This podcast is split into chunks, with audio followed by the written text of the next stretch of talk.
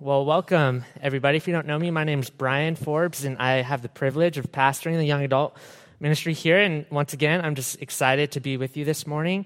And as I was writing this sermon, it dawned on me that a theme has been emerging in my sermons, where I begin my sermons with an embarrassing story about myself. And some of you are catching on to this theme.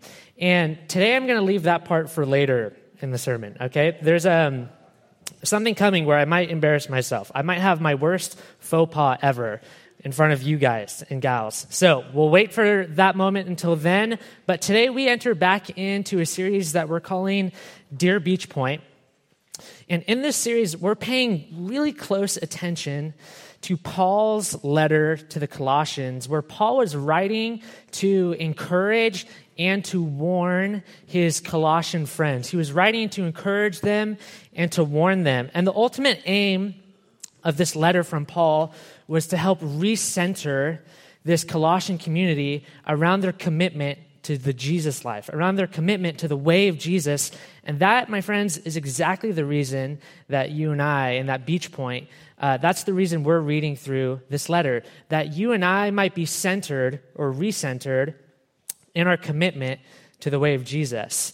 Last week, Bill started the series in Colossians 1, and he helped us to see this simple yet profound point. It went like this, that in light of Jesus' ultimate rule, we should put Jesus first. In light of his immense rule, we should put Jesus first. And on reflection, this point sort of has this like sounds easier than it is effect to it. It's the kind of point I think we all hear and we think to ourselves, yes, of course put Jesus first. But then as soon as we begin to try and implement the point, the difficulty begins to set in, right? As soon as you actually try to practice putting Jesus first, the difficulty begins to emerge. So one other way you can think about the goal of the series or the goal of today then is as an attempt from me to try and help us understand what just does it mean to put Jesus first. And more than that, how do we actually do it? How do we actually put Jesus first? Today, then, is something like a sequel to last week's sermon. And so to get us up and running, I want to give us a little bit of background on the Colossian community. And as it turns out, we actually don't know that much about the Colossians. This church was sort of obscure in this way. And according to scholars and even some of Paul's own remarks, it doesn't even look like Paul himself has met these people before. In fact, the only reason Paul knows really anything about the Colossian community is because of his good friend and delegate in the gospel, Epaphras. So while Paul was in Rome, imprisoned, Epaphras visited the Colossian community and then went and visited Paul while he was imprisoned, and he gave Paul the details on this community. And the details sort of went like this. Hey, Paul, the Colossian community, they're doing pretty good. Things are pretty much in order, but alas, these folks are not perfect. Indeed, there were some false teachings or heresies that were circulating the Colossian community. And so Paul then responds to this update from Epaphras with this letter to basically give them the solution to their problem, to give them, in other words, the answer to this question. How shall we put Jesus first in our lives? What does that amount to, and how do we actually do it? So that's what we're going to see from Paul today, and I want to tell you, it has everything to do with our foundations. So let's pick up in Colossians chapter 2, verse 1. Page 1183, if you're in the Bibles in front of you. So here's Paul. He says, I want you to know how hard I am contending for you and for those at Laodicea, a neighboring city, and for all who have not met me personally. My goal is that they may be encouraged in heart and united in love, so that they may have the full riches of complete understanding, in order that they may know the mystery of God, namely Christ, in whom are hidden all the treasures of wisdom and knowledge. I tell you this so that no one may deceive you by fine-sounding arguments. Pausing here, Paul is struggling. That word contending, I'm contending for you. Another way to put that is Paul is struggling for these people. And do you know this experience? This experience where you love someone so much that when they struggle, you struggle? Or this experience where you're so connected to another person that you can essentially feel their feelings that they're feeling? If you know this experience, you know that it can actually be kind of a blessing and a curse, right? Depending on how strong the feelings go. And this is exactly Paul's situation. What's interesting, though, remember, is that Paul has never met these people. And so this alerts us to the fact that Paul's love for these people who are committed to the way of Jesus runs very, very deeply. And then we get a statement from Paul about his goal for these people. And his goal, he says, is that they would be encouraged in heart and unified in love. He's really clear about this. I'm writing to you so that you'd be encouraged in heart and united in love. Now, the encouragement we know has to do with the fact that the Colossians were doing pretty good. But what is up with this bit about unity? I mean, Paul here seems to be suggesting that they ought to be unified in love so that they may have the full riches of complete understanding. Be unified in love so that you may know the Christ mystery, which is that Christ and only Christ contains all the treasures of wisdom and knowledge. So pause to think on this for a second. What is it about being unified in love that is going to enable the Colossian community to understand the Christ mystery better?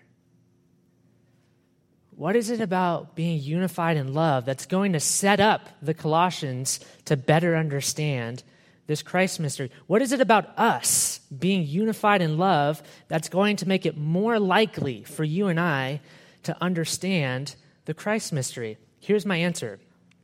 When we're unified in love, we tend to listen better.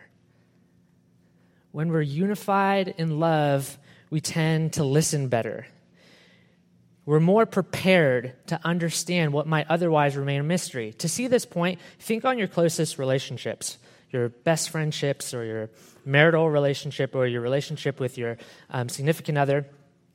And now bring to mind those conversations, or more specifically, those arguments that you have where you're just going back and forth and back and forth and back and forth and on and on and on. And then finally, someone in this conversation pauses to say, wait a second, what are we aiming for here?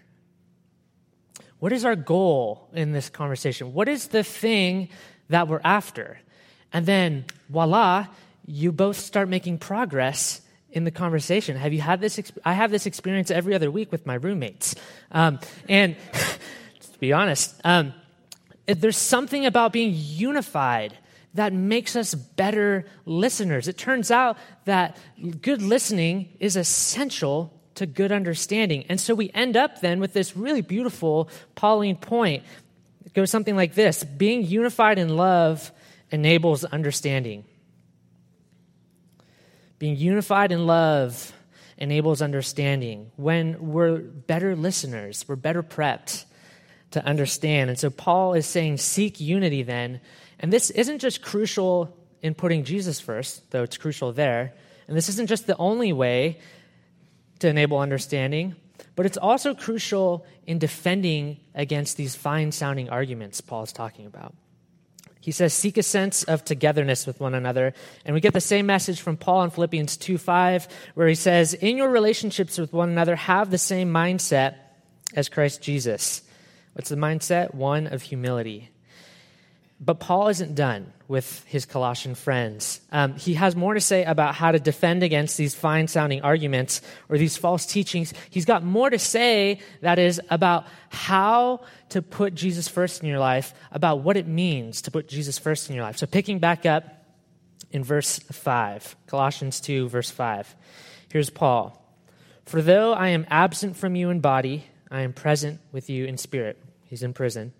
And delight to see how disciplined you are and how firm your faith in Christ is. So then, just as you received Christ Jesus as Lord, continue to live your lives in him, rooted and built up in him, strengthened in the faith as you were taught, and overflowing with thankfulness. See to it that no one takes you captive through hollow and deceptive philosophy, which depends on human tradition and the elemental spiritual forces of this world rather than on Christ. For in Christ, all the fullness of the deity lives in bodily form, and in Christ, you have been brought to fullness. He is the head over every power and authority. So Paul here is basically saying, I'm delighted by y'all. Y'all are doing really good work. I'm really impressed by your discipline, right? Good things here.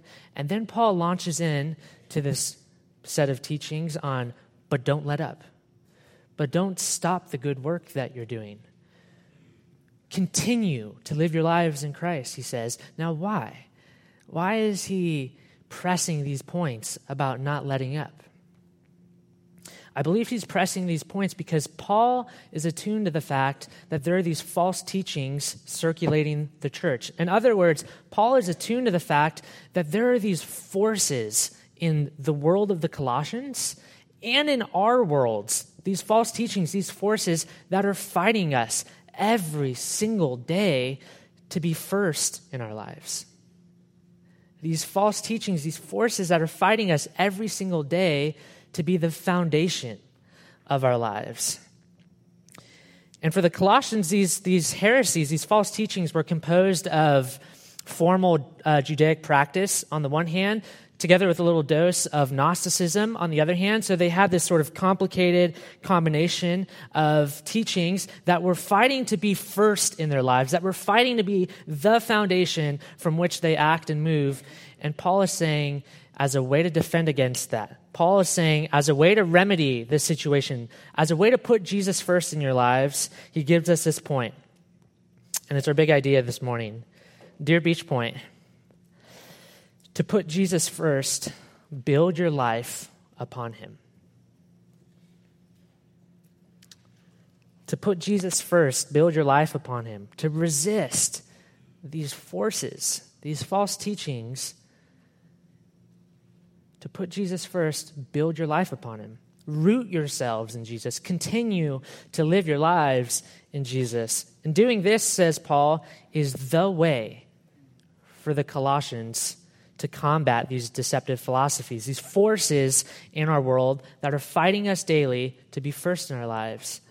And I have a friend who's had to deal with combating these false teachings before, teachings which promised her a good life were she to build her life on them. So can you help me welcome Jillian Cossie to the stage to tell her story? Yes, Jillian.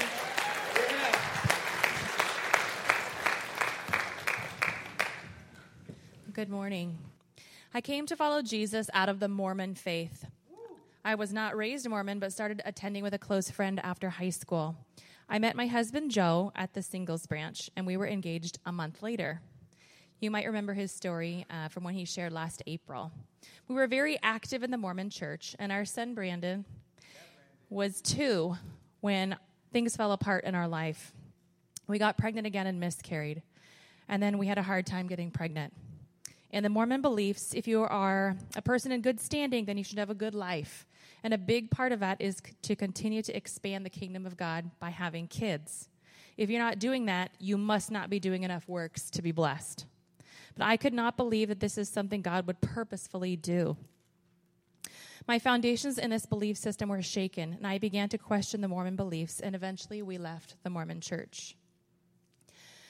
After several years of attempts and losses, we finally got pregnant through infertility treatments. Unfortunately, our daughter, Grace Rae Cossey, did not make it. And I was angry at God and wanted nothing to do with him. We moved to a new house and found a little church near us. We still believed in God, so my husband encouraged us to go. We went, but I was angry and so broken. But it was during this time of heartbreak that God was able to enter into my life. As I heard about Jesus from the Bible, I learned that I was not blessed just by doing good works, but because God loves me no matter what. I made the decision to follow the real Jesus and to build my life upon him.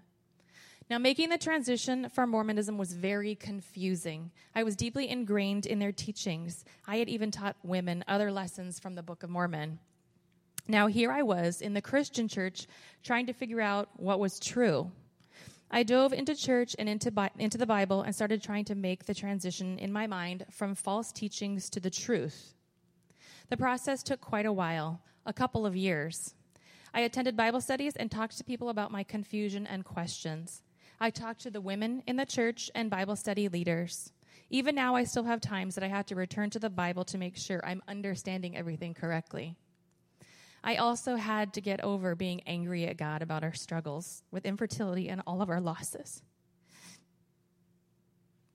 I realized that my desire to have a baby had become an obsession, something that I was trying to build my life on, and that He wanted me to release that and to trust Him. I surrendered that to God, and we started trying to accept that God may have something else for us. We started pursuing adoption when we got pregnant. It doesn't happen for everyone, but it happened for us. After our losses, my pregnancy was filled with fear. It was a terrifying time, and my new faith was really put to the test as I had to trust God every single day of the pregnancy. On March 15, 2014, our daughter, Ariana Grace Clossy, was born.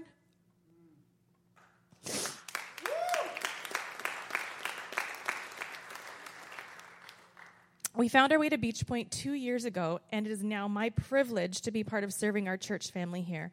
I help lead worship through singing, and I'm a co-leader for the 8th grade girls. Yeah. I absolutely love every single one of my girls, and it is a huge blessing for me to help lead and guide these girls in their walk with God. God is teaching me, as well as them, that He is the only thing worth building our lives on. I hope that they can look at me and know that it's okay to have questions. And it's okay to not be perfect. But I know that we have a God that loves us no matter what, and that's a great place to start. Yeah.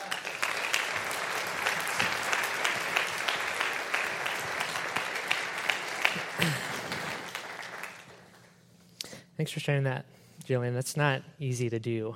And what her story, I think, beautifully illustrates is that Jesus is the only foundation that can sustain us, that can grant us security, and that can grant us stability. And Jillian's story exemplifies that beautifully. And remember where we started today. We started with these questions. What does it mean to put Jesus first? And then how do we actually do it? How do we actually put Jesus first? And so far, I've suggested that to put Jesus first, you've got to build your lives upon Him, right? But you might reasonably wonder, but what does that mean? Like, good, to put Jesus first, build your lives upon Him, but what does it mean to build your lives upon Jesus? If anything, Brian, it sounds like you just sort of pushed the question back one. And I think that Jesus actually has the answer to this question about what does it mean to build your life upon Jesus. So we're going to turn to Matthew 7. It'll be on the screen, verse 24, getting the answer from Jesus here about what it means to build your life upon Him. Jillian's story, I think, beautifully exemplifies this. So Jesus says, "Therefore, everyone who hears these words of mine," referring to the Sermon on the Mount, "and puts them into practice is like a wise man who built his house on the rock. The rain came down, the streams rose, and the winds blew and beat against that house, yet it did not fall because it had its foundation on the rock. But everyone who hears these words of mine and does not put them into practice is like a foolish man who built his house on sand. The rain came down, the streams rose, and the winds blew and beat against that house, and it fell with a great crash."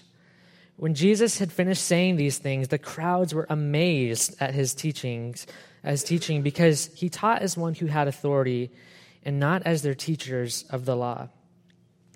So what's it mean to build our lives upon Jesus? What does it mean to root ourselves in Jesus, to continue living our lives in Jesus? To put it simply, it means to put Jesus' teachings into practice. How do we put Jesus first in our lives? I think the same answer holds. You put Jesus' teachings into practice. Rooting yourselves in Jesus, continuing to live your lives in Jesus, building your life upon Jesus, upon the solid rock. All of this is to seriously try and put into practice what Jesus taught. The wise person, right, is the one who hears Jesus' words and puts them into practice. Now, while writing this part of my sermon, I was reminded of this season in my life when I just really struggled with money. And I just, in particular, I didn't know how to hold on to it. Every time I had some, I just spent it. And so I went to one of my good friends who is good with money. And in all seriousness, I asked this question. Do you know of any good budgeting strategies that don't require discipline? I seriously asked that. It's embarrassing, but I did. Not the embarrassing thing I was talking about earlier. And like a nifty program or something, you know, that you give your money to it and it'll take care of all the hard stuff for you. His answer was this: no. There is no such thing. And my friends, I think the same thing applies here to this question about how to put Jesus first. Is there some way to do this that doesn't just require you to put Jesus' teachings into practice? No. Is there some way to build your life upon the solid rock, upon Jesus, that doesn't just take you to having to put into practice what he taught? No. There is no other way around this, I believe. It's then, once we put Jesus' teachings into practice, it's then and it's only then that I think we'll begin to experience the eternal, abundant life, the life which, as Paul says, overflows with thankfulness. Flourishing in the kingdom of God, I think, comes with putting into practice the wisdom of Jesus and the wisdom of God. And Dallas Willard nicely notes that once we realize who Jesus is, literally the smartest person who's ever lived, the one who contains not just some, but all the treasures of wisdom and knowledge. Once we realize that, then we'll realize that discipleship to Jesus is the greatest opportunity we will ever have in this life. Now, I wish I had time today to give you all some more teaching on how to put each and every one of Jesus' teachings into practice, because some of these are extraordinarily difficult. Forgiving your enemies, that's hard.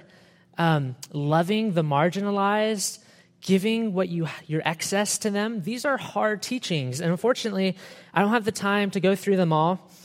But what I can offer you is a couple concrete steps for how you might begin this foundational work, how you might begin to root yourselves in Jesus and to build your lives upon Jesus. So, like every building project, you just have to start with your foundation. There's no way around it. And you can't build a strong foundation until you remove the old one.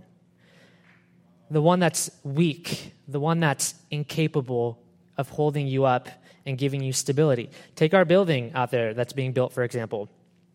We had to dig roughly, 8 to 12 feet into the ground, removing all of the old stuff, all of it. There's a huge, huge hole out there. And we had to do that before we could start the new foundation, before we could lay the new foundation. Because had we just decided to build this new building on top of the basketball courts, rest in peace, had we just done that, that building out there would have been vulnerable even in Fountain Valley's craziest storm, okay? 10-mile-per-hour winds and some sprinkles coming from the sky. Even that would have made the building vulnerable to coming down. It wouldn't have been safe to occupy. You have to start then with your foundation. You got to move out the old stuff and lay a new one. For the Colossians, Paul was really worried that the heresies of their day were going to lay that foundation for them, the false teachings that they were dealing with. But if I had to guess, not many of us are fighting these really formalized systems of religion. Maybe some of us, but not all of us are in a situation like Jillian's. Instead, we fight other false teachings. We confront other sand that is tempting us every single day to build our lives upon it. And as foundations for living upon, these false teachings that we confront are extremely faulty, utterly incapable of granting us the security and stability that can only be found in Jesus. Indeed, building our lives upon them would be something like building our lives upon this BOSU ball. Enter in that part of the part of the sermon where I might have my biggest faux pas ever. So, how does this go? For many of us, the teachings that we confront every single day. The false teachings that are fighting to be our foundation are like this BOSU ball. So I've got a couple examples. How about the false teaching on money? How does this one go? It goes something like this, that if you just make enough money, if you just have enough of it, never run out of it, have a good surplus of it, then and only then will you feel stable. Will you have the security and fullness that your heart is so longing for? Now, I'm not ignorant. I understand that we do need some money, right? The world we live in forces us to have some of it. The false teaching I'm talking about is that money is the way to enjoy stability and security. If we make this false teaching our foundation, we commit our lives to living on a BOSU ball. We live on sand. Some of you know how this is going. What's another one? How about the false teaching on romance? So how does this one go? Romance, it's a gift from God. It really is. But when it becomes an ultimate thing, the foundation from which we live our lives, it becomes problematic. So for some of us, we're under the impression, I deal with this every other day, just to let you know, that romance, if I can just find the perfect soulmate, if I can just find the perfect person, then my life will be stable and secure. Then I'll feel like I can live my life. For some of us, we've made our spouse our foundation, the person who is going to grant us the ultimate security and stability, and that they cannot handle that pressure. For some, it's our significant other. Romance, a good thing, but when it becomes an ultimate thing, it becomes like us standing on the BOSU ball. When we live from that false teaching as our ultimate teaching, we commit our lives to life on the BOSU ball. We commit our lives to life on sand. So the last one, because I can't do this much longer. The last teaching that we buy into is the one on status and recognition. And so how does this one go? This one... Just casually making sure, if you're listening to the podcast, I'm balancing on a balancing board right now. This false teaching on status goes like this, that this one's dangerous because it can get you from any avenue of life. If you're a student, it'll hit you in academia. If you just become the smartest person in your class, if everyone can see that you are intelligent and that you say coherent things, then you will have stability and security. For some of you, it's in your job. If your coworkers just see that you really are good at what you do and you live your life from that, then you'll have security and stability. Same thing applies. Not bad in and of itself, but once it becomes our ultimate teaching, the foundation from which we live, then we commit our lives to life on a BOSU ball. We commit our lives to lives on sand. Okay.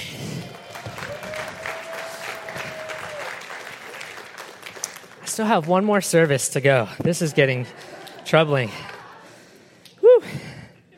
So all of these pursuits, notice, money, status, romance, there's so many more. All of these false teachings, which, by the way, it's a false teaching when it says that this is the way to live your life. This is the way to enjoy security and stability. They all have this in common, that they become problematic once they become ultimate. All of these false teachings become problematic once they become ultimate. And it's tough to notice when something becomes ultimate in your life, isn't it? Like, how do you know when something has gone from being okay, right, to, it's become ultimate. It's now the foundation from which I'm living. How do we know this? This is challenging because, for instance, when I'm standing on this thing, it kind of looks like a foundation when I'm looking down at it. You know what I'm saying? It kind of looks like, that could hold me up. I mean, when I'm looking down at it, actually, it sort of even blends in with the stage. And so it looks to me like this is a good foundation. But notice this, that to everyone who was watching, to everyone who's not me, nothing could be more obvious than that this thing cannot hold me up. Nothing could be more obvious than that before long, 5 seconds, Brian, your muscles are going to give out. And the worrisome part is if I stay on this thing long enough, I can get pretty good at it. I can develop the relevant muscles. Just give me enough time. And then it'll feel like I'm still just standing on solid ground. But to everyone on the outside of my life, they can see this thing is not going to do it. Enter in community. Enter in friendship. Enter in your relationship with your spouse, your relationship with your significant other. These people see things that we cannot see ourselves. And that's both a gift and kind of scary. But we need it. We need people who are up close and personal in our lives to help us see when we are building our lives upon the wrong foundation. So a little bit of a challenge today, if you're feeling up for it. Go to this person in your life. Go to this good friend you've got. Go to your spouse. Go to your significant other and ask them, hey, so-and-so, what do you think I'm building my life upon? Does it look to you like I'm building my life upon sand? Or does it look to you like, no, like I'm actually doing a good work of building my life upon Jesus? Sometimes we can be doing both at the same time. But more than friendship, more than other people in our lives, if we're going to do this kind of work, we desperately need Jesus. We desperately need to have a rich prayer life that is constantly depending on Him for our stability and security. This work is only possible, really, through Jesus' power and His gracious and merciful help which results ultimately in our genuine transformation. This is why the invitation from Him is to yoke yourself to Him. Why? Because His yoke is easy, His burden is light, and in Him you find rest. So today I invite you to consider, either again or for the first time, to put into practice what Jesus taught, becoming thereby like the wise person who doesn't just hear what Jesus says, but who hears and puts into practice what Jesus says. Notice no claim at all that this is easy work. Indeed, just the opposite is true. It's difficult. This is why Jesus calls this life a life of sacrifice, a life where we lay down our agenda. This is hard work, my friends. And so I end with this response question. What is your life built upon?